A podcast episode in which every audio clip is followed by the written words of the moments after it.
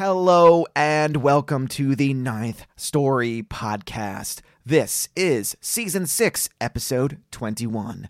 I'm Alexander. And I'm Jeanette, and we are a podcast about writing and story. Today's topic is atmosphere. Here to discuss this topic with us is author K.B. Goddard. KB has had her Victorian horror themed stories in such podcasts as The Lift and The Wicked Library Podcast.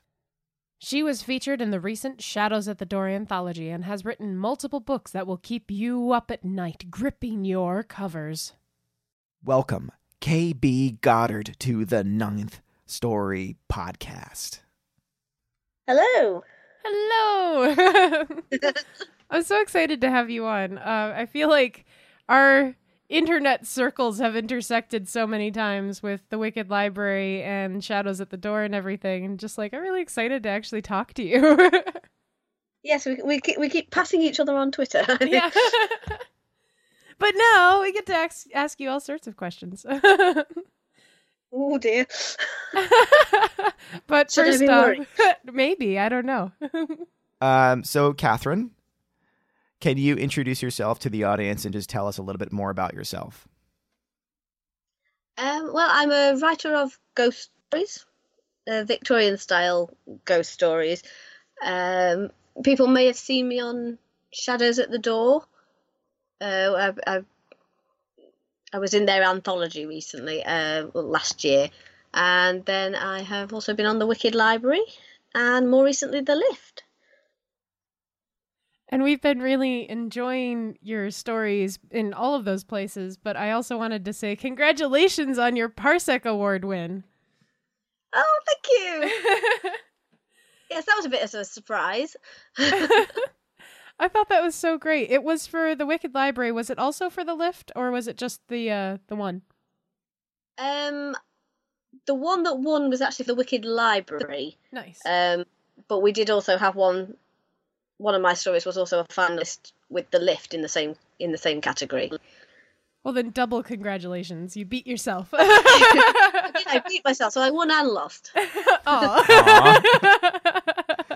but yay, but aw. I, I- I don't think it's really a surprise to us because we do really enjoy your work. Um, it's just very atmospheric. It's which is very our, our our topic today is atmosphere, but um, and I don't know. I just I just get lost in your stories. I just find them so fascinating.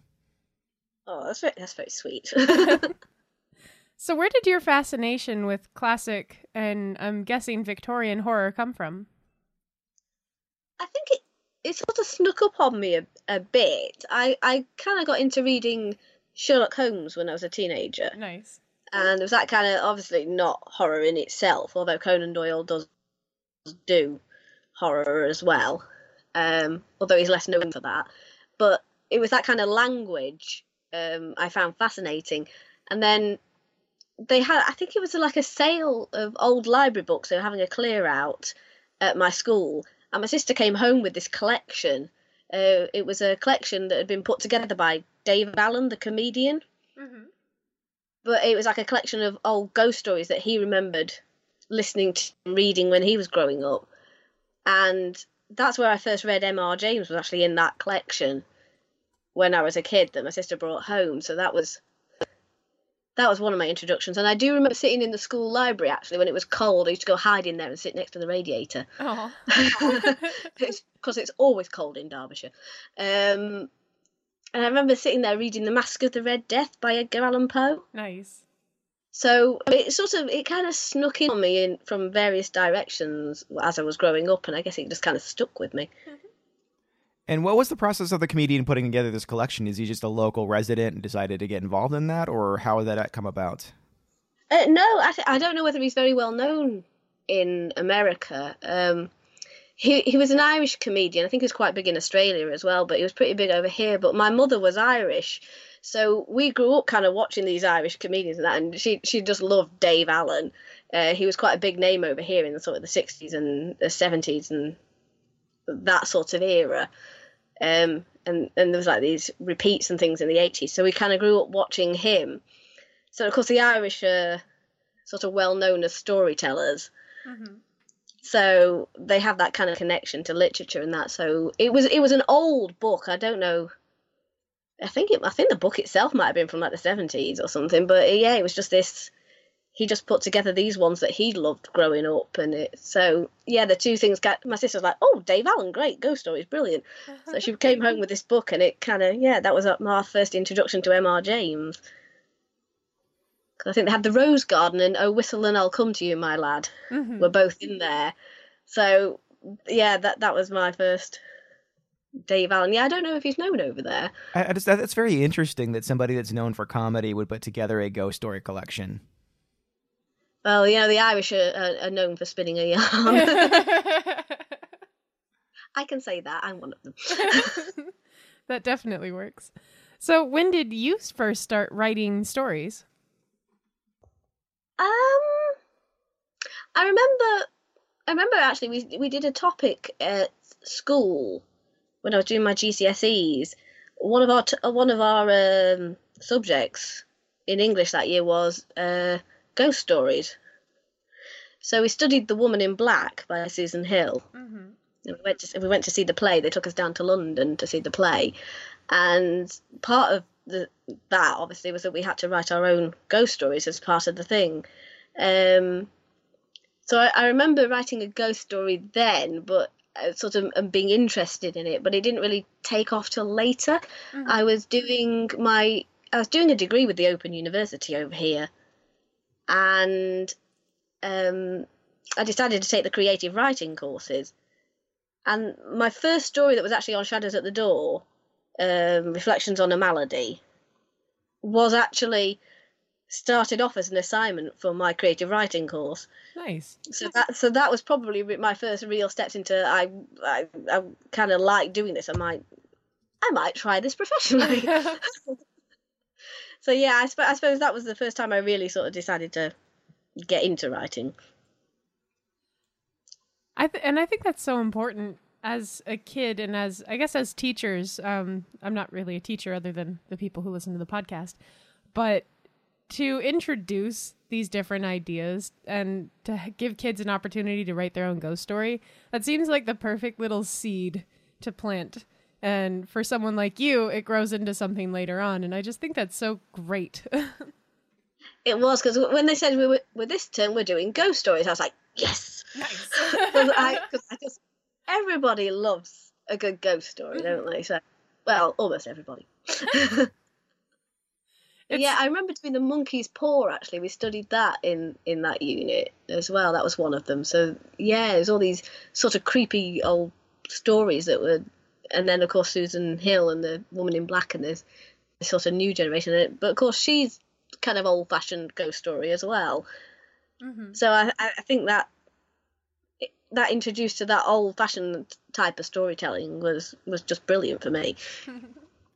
And I always find it really fascinating with where inspiration comes from or, or how things begin for people that it's always about asking the right question.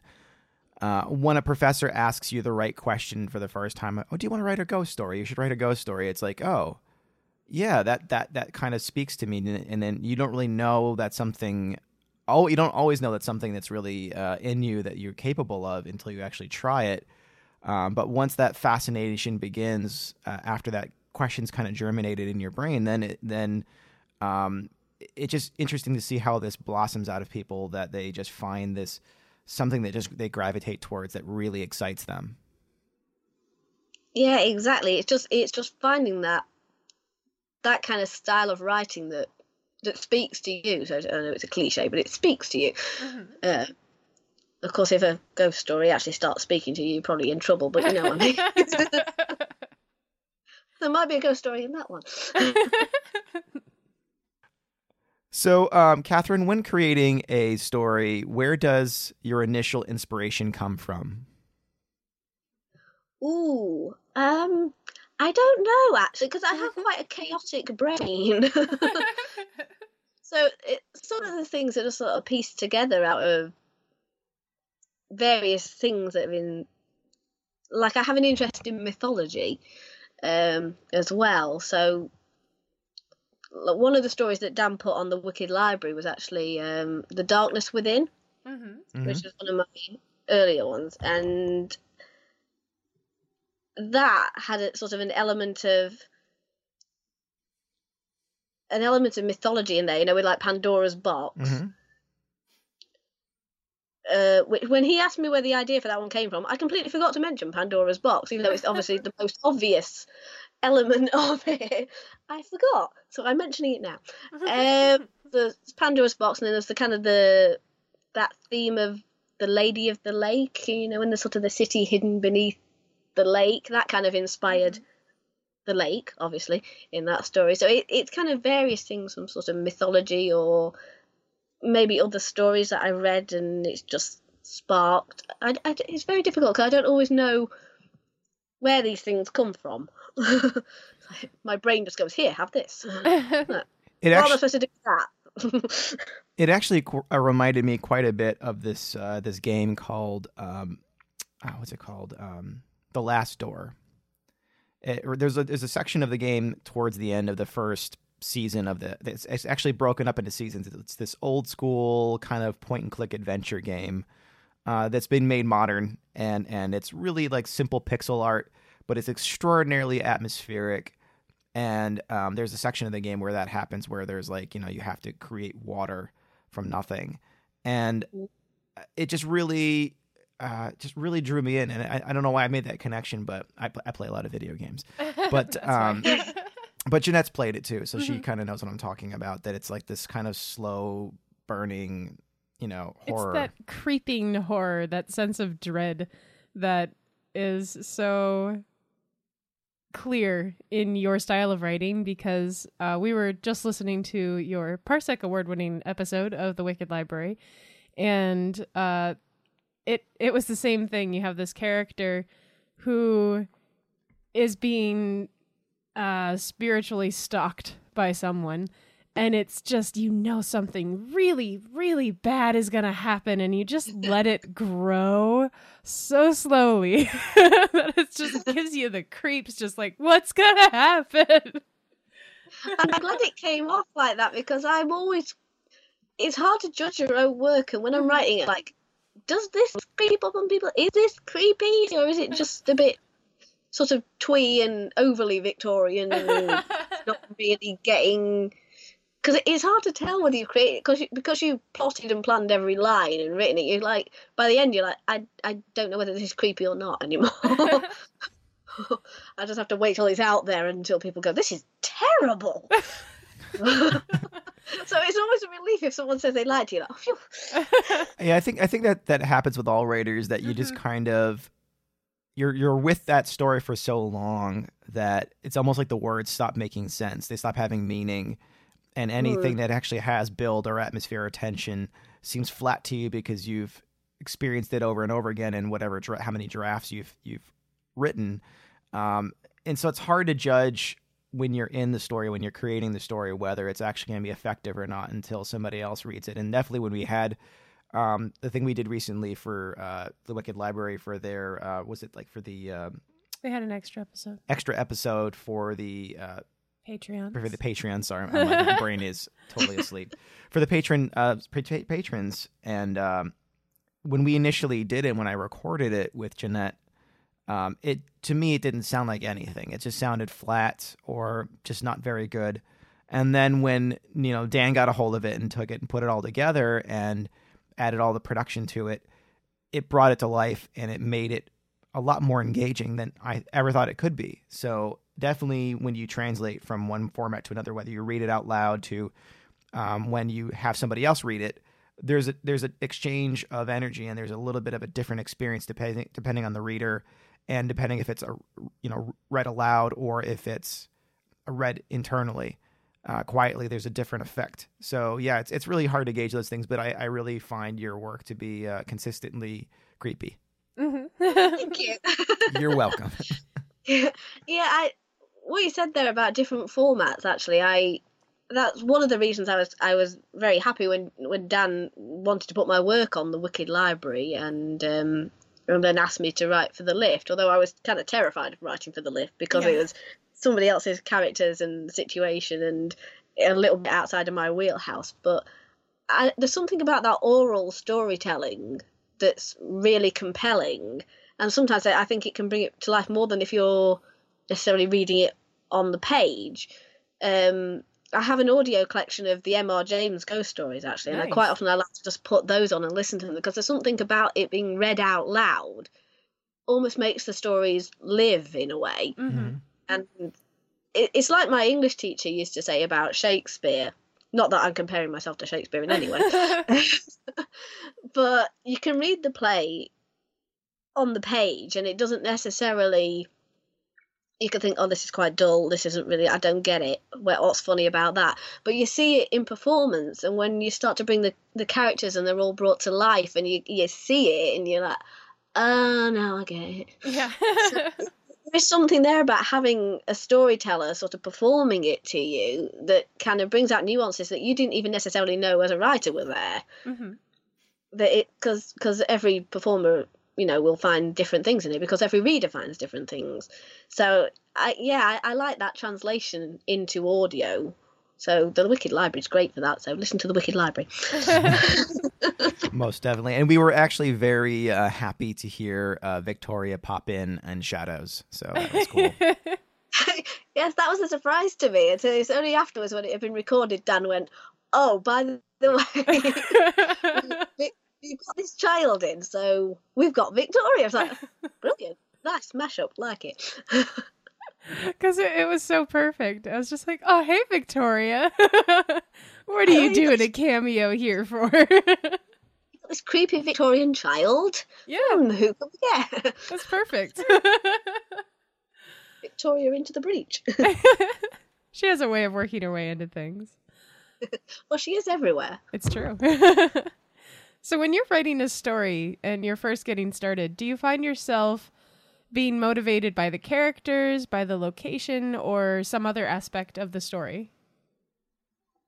to me it's so i say i'm quite chaotic with my writing so you have to excuse me if i'm waffling i have quite a chaotic brain That's okay. Um, uh, yeah, it's usually it's usually the idea of what type of haunting or creature or whatever the the premise of the story is going to be, and then I know a lot of writers say you shouldn't do that. You should have your characters in place first, but I am what I am. and it's usually the creepy thing that comes first, and then I kind of plot the characters around it. So, like in Shadows, I had the idea of this. I thought, well, stalkers are creepy. That's mm-hmm. something modern people can relate to because stalkers are creepy. Mm. There's no getting around that. And I thought, well, what if they could? What if there was like a supernatural type of stalker that could, you know, stalk you even when he's not physically there? You know, so you never knew when he was watching. Even when you were alone, he could be watching you. So that kind of, that kind of was the seed of that one, and then I kind of built up the characters around that the premise. So I'm, I probably work a little bit backwards to it, the way some other writers do, but yeah, for me it's it's the spooky element first. That actually makes me feel a little bit better because anytime I try to write horror, I end up going with, well, what what spooky thing do I want to do? so, I you're not alone. I, ha- I have actually been known to make try and make lists when I'm trying to brainstorm for a new idea of like, hmm, what can we write? Uh, let's see, werewolf, vampire, creepy stalker. Ah, creepy stalker. Uh, so, so I haven't got around to werewolves or vampires yet. I've- I'm excited when you do. I'm going to definitely read those. I would love to hear your take on those. I'd like to tackle the wonder, but it's like, how do you do something original with you know, it's with such an old premise. So yeah, mm-hmm. that that's gonna that's gonna need some work. So, Catherine, how long does it typically take for you to complete a story from first draft to final draft? oh my god, you don't want to know. But oh, oh, yes, we're we so do. curious. Yeah, we wanna know. Incredibly long time. I mean, my first volume that came out, I think there were there were six stories in it when it came out as um, initially as uh, a Spirited Evening and other stories. There were only six stories in it, but it, it must have taken me about a year or more just to write these. I am so slow. when you get these writers who's like, oh, I've only managed to get three books out this year, and you know, I was planning for. I was like, I hate you. Not, not, not, not literally. I don't literally hate other authors. But it's like, how do you do it? I can't even write five short stories in a year. How do you people do it? It's witchcraft. And we, I, we- I am a very, very slow writer. no worries. We did have. Uh, I'll, I'll send you a link later, but we had this lady, uh, Libbie Hawker, on the show, and she uh, wrote down her techniques for you know expediting the process, and she writes like a couple of books a year. Yeah, Yeah. She's, she's written like I think in like four years she's written like thirty six books or something. You're Yeah, I, I, I don't hate other authors. I am in awe of them. ditto. When they can do that, because I am just, I'm like, I don't know how you do it. it, it it is magic. It is just like you said, witchcraft. I'm hoping as I get more experience that I'll get faster. That Yeah, my it- brain will start sparking a bit more. But yeah, No, I I think it comes down to technique and, and how you approach writing. And yeah, she's got some really great uh, advice in her book. So I'll send you a link. oh, thank you. I think I need that book. so when you are working on a story, um, since it does take you a little bit longer than like some of the other authors that we've talked to, I'm definitely curious what your process is like when you start to tackle a story. Do you spend it? Do you just like leave it in a drawer a lot, or, or are you actively working on it? um, I tend to dip in and out. Mhm. Uh, I, well, I have I have been studying. Um, so I just finished my degree this year. That Good job. very well. that that thank you. That took a very long time as well because I've been studying part time and I've been fitting. So I've been sort of toing and fro in between writing. I had to put writing on hold for a Mhm. while um, to concentrate on my final module because I was like, my brain's going to explode. Um, so yeah, I, I am not sure I even have a process. Um, I kind of I tend to dip in and out. I tend to hit a lot of roadblocks. Mhm. Uh, Quite bad. It's like, how am I going to get around that? But if he does that, then well, that doesn't make sense because why would he do that if he's done that? I, don't, I, oh, I give up. I need a cup of tea. So I'm I, I'm not as disciplined as some writers. So my hmm. my technique is like let let it stew for a bit and come back to it. And yeah, so I'm I, I'm I'm quite chaotic in most of most things. Yeah, don't, I- don't follow my process. I don't have one. Well, I think that the process of like if a, if an idea is strong enough, it stays with you, and I feel that as a writer myself as well, that that's kind of how it works for me. Sometimes I'll just get either really, you know, kind of stuck in a story, and I just need to, you know, leave it alone for a bit, or um, the scene I'm creating is just so painful for me personally that I have to take some time away from it emotionally so that I can come back and and then tackle it again. Yeah, I, I think I think space is definitely a good thing because I've been in that situation where I've written something and gone, oh my god, that's just awful, and I've gone off and I've I've I can't even bear to look at it, and you come back a couple of months later, and you reread it and go, oh actually that's quite good. so yeah, I think sometimes you just need to give yourself a bit of space from it because as a writer, you're obviously very close to what you're writing Mhm. especially if you're putting, as you say, something personally emotional in there that means something to you, you you you do kind of need to to step away and distance yourself from it and come to it as a reader rather than as the writer and go, oh yeah, I can see now, and then it, maybe it comes unstuck eventually. We hope. We hope. Hope. Because Jeanette did, we did NaNoWriMo in, no, in November. I don't know if you've ever tackled uh, National Novel Writing Month before. Um, Oh, I, I, oh, if it takes me like a year to write a short story, I have no chance. like, I just those things. It's on the bucket list. I would love to do it. yeah, I Need a big enough idea to. It's taken me this long to write a novella. well, that's why I, I kind of started off. I had another novel I was writing, and then um, I decided to start with something fresh, specifically for NaNoWriMo, and that turned into my now current focus. And for Jeanette, like Jeanette's not typically. I mean, she loves to read, but she doesn't write very often. She she draws and, and paints and stuff like that more often than she draws, and then she writes. So, um, but she actually wrote way more than I did. She wrote like 40,000 words. It's like you're supposed to write 50,000 words in a month. She wrote 40,000 words. I only hit 20,000. And for me personally, the reason why I only hit 20,000 is that my story was so personal and so difficult to write for me emotionally that I couldn't get myself to sit there and write every single day because I think it would have wrecked me. mm-hmm. uh, to do so. So I really needed to take that time, and, and so I've only reached like twenty thousand words in a month. Um, but I'm definitely glad I'm taking it on because it's uh, kind of cathartic, and I feel that uh, NaNoWriMo itself is cathartic. I think if you take a story you don't care about and you try to tackle it and try to write 54,000 words of a story you don't care about in November, that at least, you know, internally frees you that you don't have to worry about messing up something you actually like and just having fun with the process of trying to, you know, uh, write something that, that big in that, in that short a period of time. Like, uh, the process I would take on is is treating each chapter almost as a short story, you know, and and so you're you're thinking about it as a, as a, section of a of a larger story, but you're looking at it as a scene, and you're kind of treating that scene as a short story, and that makes the process for me a little easier. Like you know, coming up with a specific title for each chapter, and and and thinking of it as a story as opposed to a uh, piece of a story. Yeah, I mean, I'm just I am I'm in awe of anyone who's tackled NaNoWriMo. So I'm I, I'm I'm in awe of you both because I think I think it's just it's an amazing thing to do, and I think it's a brilliant idea. I just I I haven't quite got myself there yet, and I know it's I need I need basically I need to kick up the backside to. uh, yeah, I just I I. I love I love the idea of being able to sit there and being that disciplined and being able to do it and connecting with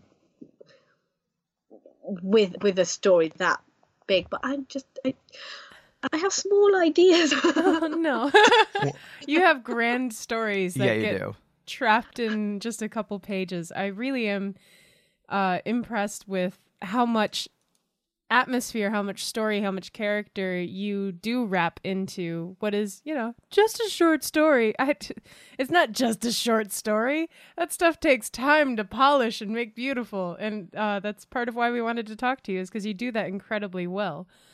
Um, so to uh, shift focus just a little bit, our topic today is atmosphere, um, which is something that in classic horror has always excelled at and something that you are very good at building. So, what is your process, if you have one? If not, that's totally fine. But when you're building in atmosphere into your stories, how does that come through? Well, sometimes in the initial draft, I find that things are a little bit flat on the page. Mm-hmm. That's, that's, what first drafts are for. Um, but I, tr- I, I try and kick myself to remember to use the senses as much as possible um, like recently I was rereading uh, a Le Fanu story, Joseph Sheridan Le Fanu, uh, account of some strange disturbances in Aungier Street, I think it's pronounced. Um, and for quite a while, you don't actually see what it is. Uh, he he sees sort of a basic portrait outside his window of what's haunting him at first, but the really creepy bit is the fact that he's hearing this step every night on the stairs, these big fat floppy steps going down, and he doesn't know what's causing it. And for me, that's that's the kind of thing. Is that thing that's going in the on off in the corner of your senses that you're sort of picking up on, but you you don't know mm-hmm. what it is, and that that's the kind of thing I try to incorporate is the is is is the senses that you can hear it, you you know it's there, but whatever it's like in shadows. It was very deliberately it was a shadow. So she knew she knew it was him but she couldn't i don't want to spoil it for anyone who's not listened to it yet or read it yet. Um, but yeah she she's not she's not seeing him as such. She's seeing this shadow which could be anything you know but she's convinced it's him and then it's like people are like you're crazy woman is a shadow what you on about so yeah, it, it's that thing that's going on in the at the edges of the senses. That that I think for me that's what creates atmosphere. And what I try to capture. When someone speaks of atmosphere in a story, what elements of that story do you feel uh, they're referencing? Like, what comes to mind to you when you, when you think about atmosphere? To me, atmosphere again, it's that it's that kind of it's that feeling of not quite knowing what's going on. Mm-hmm. Um, it's one of the reasons that I write in Victorian style and setting It's because I think it's quite. I mean, I love the fact that if anyone can pull it off in the modern in a modern setting, that's brilliant because I think that is quite a challenging thing. Because in the old days, if you had, um, if you think about it, gaslight, lamplight, the sort of and the fog, and not not knowing what's out there in the darkness, you can't just get up and switch on an electric light or turn on the telly if if things are getting creepy. Um, it's I think you you you're very much alone in the dark. It's just you and the shadows, and there's that thing if you never know what's out in the shadows. For me, that's what atmosphere is all about. Is that not not knowing quite what's out there with you, what's occupying the same space as you without you knowing. And that that definitely I think that's where the fear from this type of horror comes from too is you are isolated in the dark except you're not alone. and that was definitely something in your your story shadows on the wicked library that was oh man i've had those nights where you wake up in the middle of the night someone is in here i know it i know there's someone mm-hmm. just standing over me and you're too afraid to go for us to go turn on the light switch and go no no no one's here but to have that extra in the past you don't have electricity and have that well i have to light a candle now and your hands might be shaking and then you get into that that's why that atmosphere grows is because there is that slowing down of a response i think in victorian horror that you you seem to play with is you can't just go click okay no i'm safe. It's you have to with the shaking hand strike a match and then hope that you can light a candle. And I, I just it is that. It's the slowing down that builds the atmosphere. It's the characters and it's that lurking dread that you've talked about so well. Yeah, uh, that that's the thing with nowadays. You know, if you it's like if you're lying in the dark in bed at night and there's a sudden noise, you go, "What the hell was that?" Mm-hmm. You switch, you switch the light on and go, "Oh, my pen fell off the table." of course, in the Victorian era, you're lighting a candle, and all you're doing is by lighting a candle or a gas lamp, you're you're creating shadows. You're kind of mm. making it worse for yourself. You're like, "Oh my god, what's in the shadow?" But I we all it's like it's like that feeling when you get a power cut and everything's just a little bit different and you swear mm. things have moved and they're not quite where they were when the lights were on. It's like, is there something else here? It's that that kind of creepy sensation of not quite knowing what's going on. Mm-hmm. It's there's like there's this bit in a in a Charles Dickens' A Christmas Carol where Marley says that he doesn't know how he can see him now because he stood beside him at his elbow year upon year. And Scrooge is like, that's a really unpleasant thought. The idea that there's been this ghost of your dead partner has been stood there watching you all these years and you didn't know he was there. That's absolutely that kind of what else is occupying this space. That's to me the atmosphere and the fear are all connected. It's very much a human mindset. Mm-hmm. Very much so. And um, so I I recently passed my Part 107 unmanned aircraft exam for drone flying for aerial photography, and one of the things that they were talking about in there was vision, and I I, I had I think I'd read about this before, and I I just you know remembered it again when I was reading it and how interesting that was. Where during the daylight hours, uh, your center of vision is wherever your eyes pointing at, wherever you're looking is that's where the the main focus uh, is. But at night, when your eyes adjust to the dark, what ends up happening is the center of your vision, the very center uh, line of focus of your, your uh, of your vision, is actually your blind spot. So your uh, whatever's going to be actually sharp is going to be slightly to the left of your uh, center of vision, left or right, center, uh, slightly to the center, or I'm sorry, whatever's going to actually be sharp for your vision is going to be slightly to the left or right of your center of vision. So if you actually look slightly askew, uh, then that's what's going to be the sharp the thing that's the most sharp and the most in focus whereas in the dead center of your eye where you're looking straight is actually your blind spot. That's a terrifying thought. Kind of creepy isn't it? That's yeah so when your eyes like you know shifting adjustment like if you were to light a candle and then have that turn on is that why you see things out of the corner of your eye in the dark? It is. What? Because they're really there oh my god Mm-hmm. I'm going home. like, and, and, because, and, because, you're not actually you, you you're you're trained to look straight at something, Mhm. but when you're looking straight at something, it's almost like it's there's nothing there. And then whatever is to the, slightly to the left or right of your direct line of sight of vision is what's sharp and in focus and moving. So you, you- you're you're seeing what's left and right, but you can't see what's right in front of you in the dark. All those times you thought you were alone and you looked straight at the corner of the room. You weren't. You don't know what's lurking in the corner. you don't. It's almost like you have to retrain your brain of Oh how to my look at things in the dark That's in order to actually be able to see them correctly. That is Who knows what you might start seeing though? Yeah. I don't want to see him. I don't want to think there's nothing there. so you've t- already talked about this a little bit, um, but I wanted to rewind and touch base again. You had mentioned M.R. James, and I was curious what other authors really inspired you as a kid or as you were growing as uh, into an adult writer.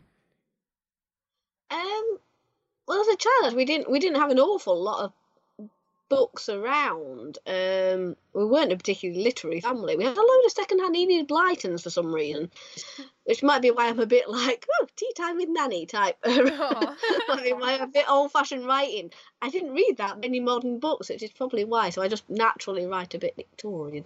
Um, so yeah, there, was- there was MRJs. There was a little bit of Edgar Allan Poe when I discovered that book in the library. Um, but Poe can sometimes be a bit.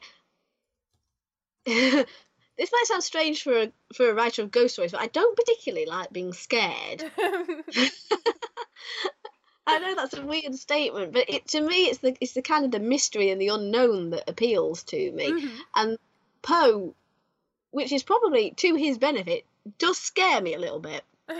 Sometimes in a way that I'm scared for him because I think the man was probably it's like, where did this stuff come from? Uh, there's this one called Berenice, and anyone who's read it, I I listened to an audio version read by Vincent Price, and the bit at the end with the little box. Anyone who's read it, that story is seriously creepy, but in like a like ugh, that's gross type creepy. yeah. And and Edgar Allan Poe had this kind of thing about premature burial. He did he did one or two that mentioned premature burial, so that kind of thing. So there was a that kind of creepy. I do I do like Poe, but I kind of have to brace myself before I read it because I know he's going to creep me out. so so there's a bit of Poe, M.R. James, and like I said, Conan Doyle. hmm As I discovered as I got a little bit older, I started to uh, read some of his uh, sort of more horror stuff because everyone you think Conan Doyle, everyone thinks Sherlock Holmes, obviously, Mhm. but there's like this this is other side to him. There's like these sort of horror and mystery stories as well, which I'd recommend. He has one called actually The Terror of Blue John Gap, which although not absolutely horrendously scary, is is brilliant because it's set in Derbyshire. nice. so I'm just gonna I'm gonna plug that one. Um, so yeah, I think anyone who's only read the Sherlock Holmes stories, there's like there's the other side of Conan Doyle that's worth sort of exploring. And then as as the last few years, I've started to read a little bit of Algernon Blackwood as well, but nice. not recently. I kind of sort of forgotten the ones that I, I've got a terrible brain. I read these short stories and then I can't remember who wrote them, where I read them. I have to go searching through all the books and read them all over again until I find them, which which, which isn't a bad thing necessarily. um, yeah, a little bit of Algernon Blackwood as as well. He has this. You talk about atmosphere and the unknown. There's I, there's a story I do remember by Algernon Blackwood called I think it was called the uh, the man who found out. And he basically sets out trying to find uh, and translate these tablets that he believes were left by the first sort of gods or civilization, explaining the purpose of humankind and the meaning of life. And he finds out, and it doesn't go well. so, so that kind of like, hmm, it, it's that idea of it's unknown. It's if you find out, maybe it's just so much worse if you know what's actually out there, why it's there. So yeah, Algernon Blackwood I like I like as well. But it's yeah, it's been mostly M.R. James and Doyle I'd say were my biggest influences. What was the uh, Terror of the Blue Dawn? What was that again? I'm sorry. Oh, Terror Blue John Gap. Blue John Uh, Gap. Yeah, there's this uh, rare type of. I'm gonna sound so boring now. There's this rare type of fluorspar that you only really find in Derbyshire, in Mhm. Castleton. Uh, so he set it there, and the idea of these Blue John caves that there might be something lurking subterranean under the caves that hold the Blue John out in Derbyshire. So it's yeah. I sound like such a geek now, I don't I love it. I'm like, oh, I haven't read that one yet, and I'm writing it down so I go find It's it. It's not hugely scary, but again, it's that kind of what's lurking. And because it's always dark in the cave, he never really sees Nice. what the monster is. So it's left to the imagination. So I do, I do like the way he, he plays with that. That's the best. I love when your imagine your imagination is left to fill in the gaps. It's like what's lurking in the dark because it's so much worse when you just have to guess. That's that's one of the reasons I like. I prefer sort of audio adaptations of stories to films Mm-hmm. than TV because I think there's only so much you can do. You can't really if you show the monster, you've you've, you've blown it. Mm-hmm. And there's only so much you can do to build the atmosphere without actually seeing the monster on TV. I think in audio, you can just, like they say, radio has the best pictures. It's just left to the imagination, and it's like you can those layers of sound that you build up. I think, I think, I think, I think in more in more of an an oral way rather than a visual way for me. So with the sound more than the visual. So, Catherine, did you enjoy ghost stories as a child? I I did. Um, yes, uh, sort of discovering M.R. James was like a turning point for me because I remember reading "Oh Whistle and I'll Come to You, My Lad," and that freaked me out. that the bit with the bed sheets. As a child reading that, you're like, "Whoa!"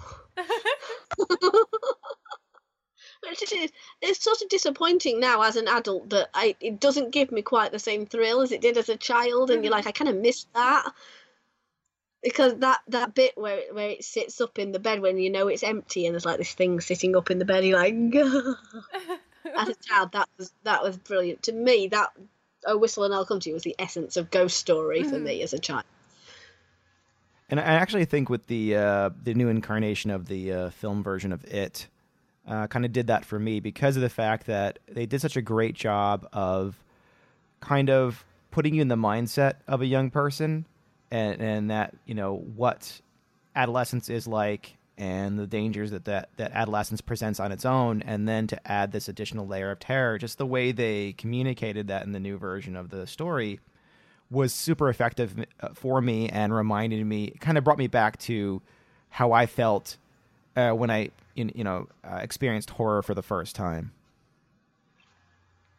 Yeah, there's there's definitely something you, you experience more as a child hmm it- it's a little bit of what I was playing with with with shadows actually is because as as humans we're kind of programmed I don't know if you ever done that thing when you were a child and you'd wake up in the night and you couldn't get back to sleep and you'd Mhm. sort of start picking out patterns and trying to see faces in the patterns in wallpaper or the shadow on the curtains Mhm. or you, you start to try to pick out things. It's that kind of the way a, a child's brain works especially is like your imagination kind of runs away with itself. And i think trying to recapture that for an adult audience as well is is brilliant. But i haven't seen the new it. I haven't seen it It's i'm it- so bad i never see films No, no, it's That's fine. okay. It's I- pretty. uh, I don't know. I don't know. It might actually scare you. I have a vague recollection of seeing the old one many, Mhm. many, many years ago. I make myself sound ancient, but many, many years ago. Um, I have a vague recollection. I really, I really ought to watch more horror. Sounds Ah, just bad. listen to more. I don't. I don't think I actually ever personally lost that childlike terror and view of the world. Um, I, I think it just never left me. So you know, I, I just find little things kind of tweak me out. I know we, we live in an older multifamily house that's built in the 1800s, and so at night we have two cats and we have neighbors, that make noise, and then we have the house itself that makes noise. So there's always something around the corner to keep, creep us out in the dark. So that's Yeah. just how it is. I we um we we live in a semi detached house, so it's um sometimes if, if like somebody drops something next door, you you'll hear it. Mhm. So sometimes there's like this thump in the night because someone's dropped something. You're like, and me and my sister have this, like, this joke going about maybe it's number thirteen next door. I don't actually live. I That- don't live at number twelve or fourteen, but That's that's got to be a story now. The number thirteen next door is now yours. Yeah, that's gonna be in your next story. It should be should be number thirteen next door. Yes. I don't know how my neighbours would feel about that. uh, they'll just have to know that they need to be quieter and not so clumsy. That's all. Oh no, we're far more clumsy than they are. They're fine. oh no.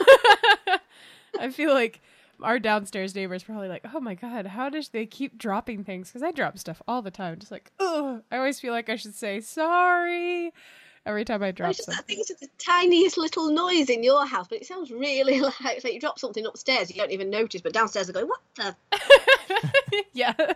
Exactly. Uh, uh, occasionally we get this like ple- pleasant atmosphere, and I'm like, "Where's that music coming from?" And then I remember it's the neighbor's daughter downstairs practicing her ukulele. Yeah. oh, this- the ukulele, that's so It's, cute. it's a very like s- like just like a sweet, charming, light sound in the background. And you're like, "Oh, someone have the radio on?" Like, "Oh, wait a minute. Oh, okay, got it." Oh, It's our musical neighbor. I, I think if you lived in like a detached cottage somewhere, it'd be really. I think that would be creepier, not having the sort of the noises of life around you. I yes. think you'd be like, "Ooh, it's far too quiet. I don't like it." I think I, if uh, when we move out of here and if it's like not a multifamily home, I won't have neighbors to blame thumps and bumps on, and I'll be more worried. That's the thing is now you can just go, "Oh, it's fine. It's probably just next door." It's yeah, it's easy to write it off. It's, it's not. It's not the ghost hiding in the attic. It's not. It's not. No. We actually had some very unique acoustics at this place we used to live in in Meriden, Connecticut. There was a house we I had that um, half of the house was underground and half was above ground, but then right past our, our house, like maybe a couple of feet over to the side of our house, is like a giant drop off uh, to like a, a, a it's like a like a huge hill, like a very steep straight drop down hill for maybe you know like 100 200 feet, and then there's like a gas station. So anybody who'd pull into the gas station or drive past the gas station or walk around the gas station to be this weird echo that would come up from the hill and then reverberate into the basement. And then when the door was open to the basement, uh, going downstairs, it would sound like someone's in the house. Ooh, yeah, it was awful. that would creep me out. there were so many times I would be home alone and then hear what sounded like a thump, like someone had just closed the door downstairs, and then a man's voice was just like, "Oh my god!" Grab my bat and then go downstairs. Uh, it was awful. We get a bit of that here because um, I live in a valley. hmm So sometimes if you're out and there's a sudden noise, you it, it does something weird to the sound sometimes, and you can't quite tell which direction it's coming from. hmm And it's kind of ooh, Yeah. kind of because you can't quite pin the sounds down. It's kind of there's, there's lots of country lanes good for inspiration in Derbyshire. It's very creepy. nice. There's always like a noise in the undergrowth or something. You're like, I'm sure it's a, it's a squirrel. It's not the undead come back to get me. It's just a squirrel. Maybe, but I'm gonna walk faster anyway. exactly. I- I did once get by a squirrel up a lane, so that's quite creepy in itself. yes. and, and acoustics are just so fascinating, and it definitely that's a big part of creating atmosphere. Like there was this uh, rumor about a, uh, uh, a s- a scientist getting assassinated, and where he was living was at the top of this hill, and all these other houses were like stacked one under one under the next, going down the hill. So anything that would happen in the top of the hill would reverberate all the way down. So when the uh, this rumor had gone that this scientist had killed himself, and then um, it made no sense to anybody because nobody heard a gunshot uh, at all, and and then the police had like uh, um, actually uh, reported that there was a suicide, and then they had got on the scene, and like you know the neighbors are like, we never heard anything, and nothing ever went off. So there was like this rumor that the scientist actually had been uh, assassinated, but because of acoustics, it just made no sense because if someone sneezed in that house, everybody would have heard it going all the way down that hill, just the way the acoustics worked. Well, that's kind of creepy, isn't it? Yeah. That's definitely Well, you have to be careful what you did, wouldn't you? Seriously. Be careful how loud you argue. Everyone's going to know your business. oh yeah. Aw, those guys, they're they're having another argument today. What'd she do? Oh, she burned the toast. Oh no. Just sitting in your porch listening. Who needs TV when you have dramatic neighbors? So, what advice would you give someone who wants to work on the atmosphere in their writing? Well, I'm probably the worst person to ask because I, I, I, I'm still, I still feel like quite a newbie. So I'm still, I'm still learning myself. Mhm. But yeah, I say definitely focusing on the senses is something I always have to kick myself to, to try and remember. Is to make sure that I've incorporated the senses, sound in particular, as we were saying, because it's sometimes the imagination can really spark off the sounds you can hear. But once you see something, you're like, I know what I'm dealing with now. But when you can hear it or even smell it, ghosts that you can smell.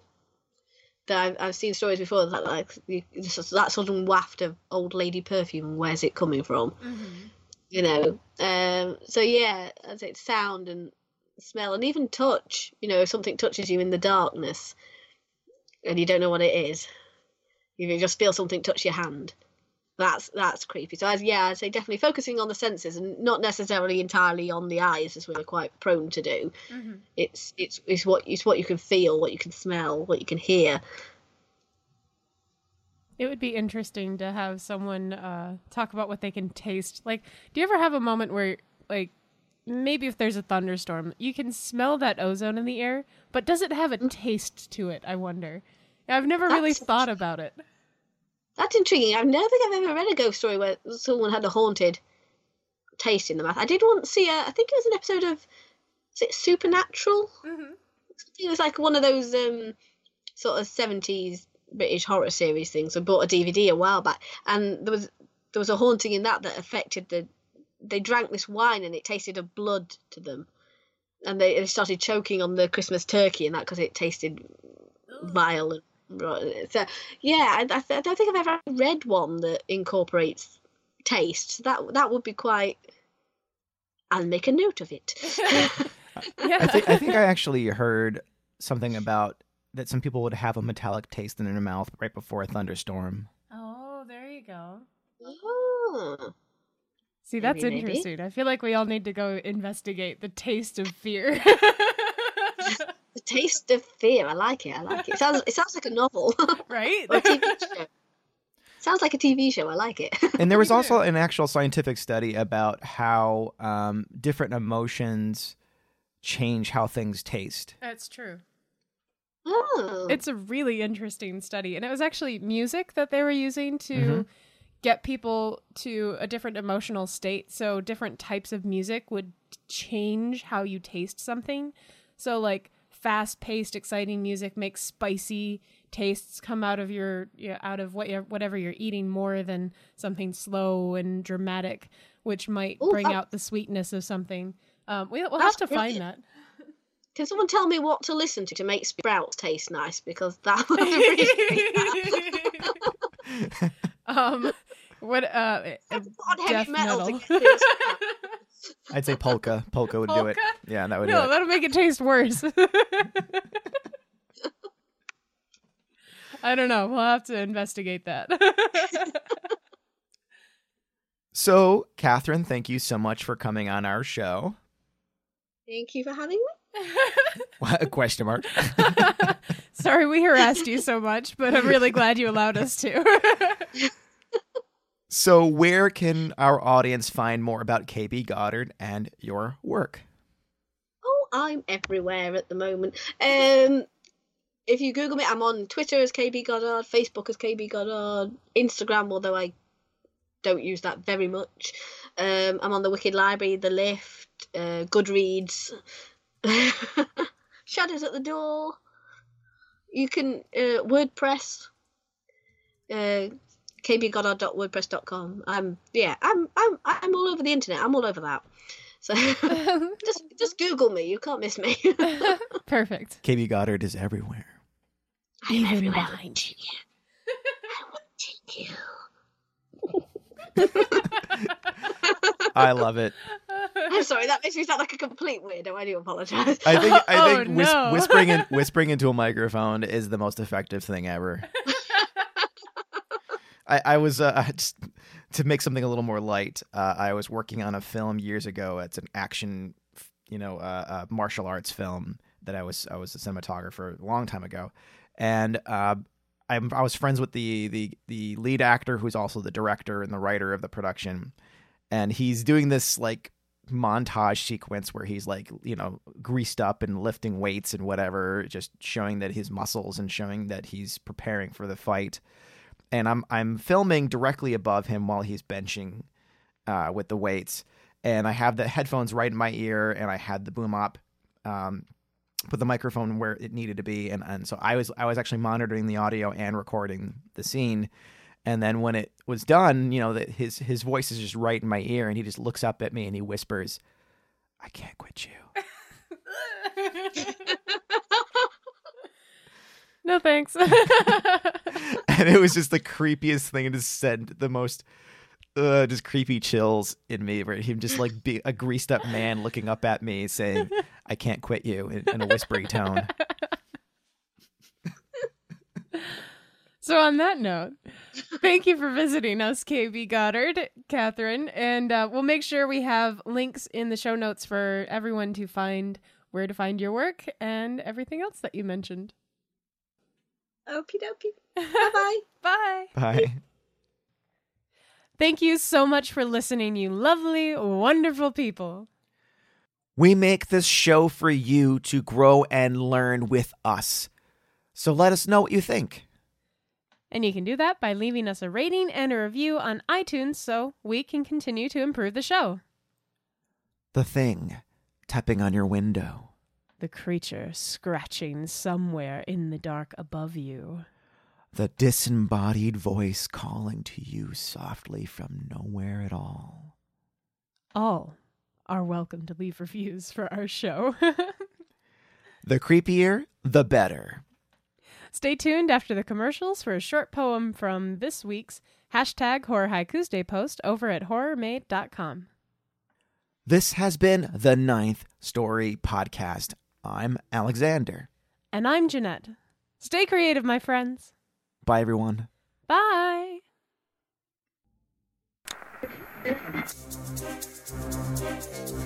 Welcome to Channel 9 of the STRY Radio Network, where stories live.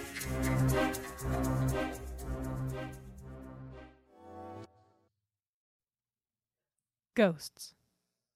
Once upon a time, in a land not so far away, there were the screams of children that echoed every day. No one could find them, no one could save them. Their fates were sealed long before the cement had condemned them. This poem was written by me, Jeanette Andromeda, and you can find this poem, the art that accompanies it, and the horror haiku inspired by my art at horrormade.com. That's H O R R O R M A D E dot com. Stay creative, my friends. Bye.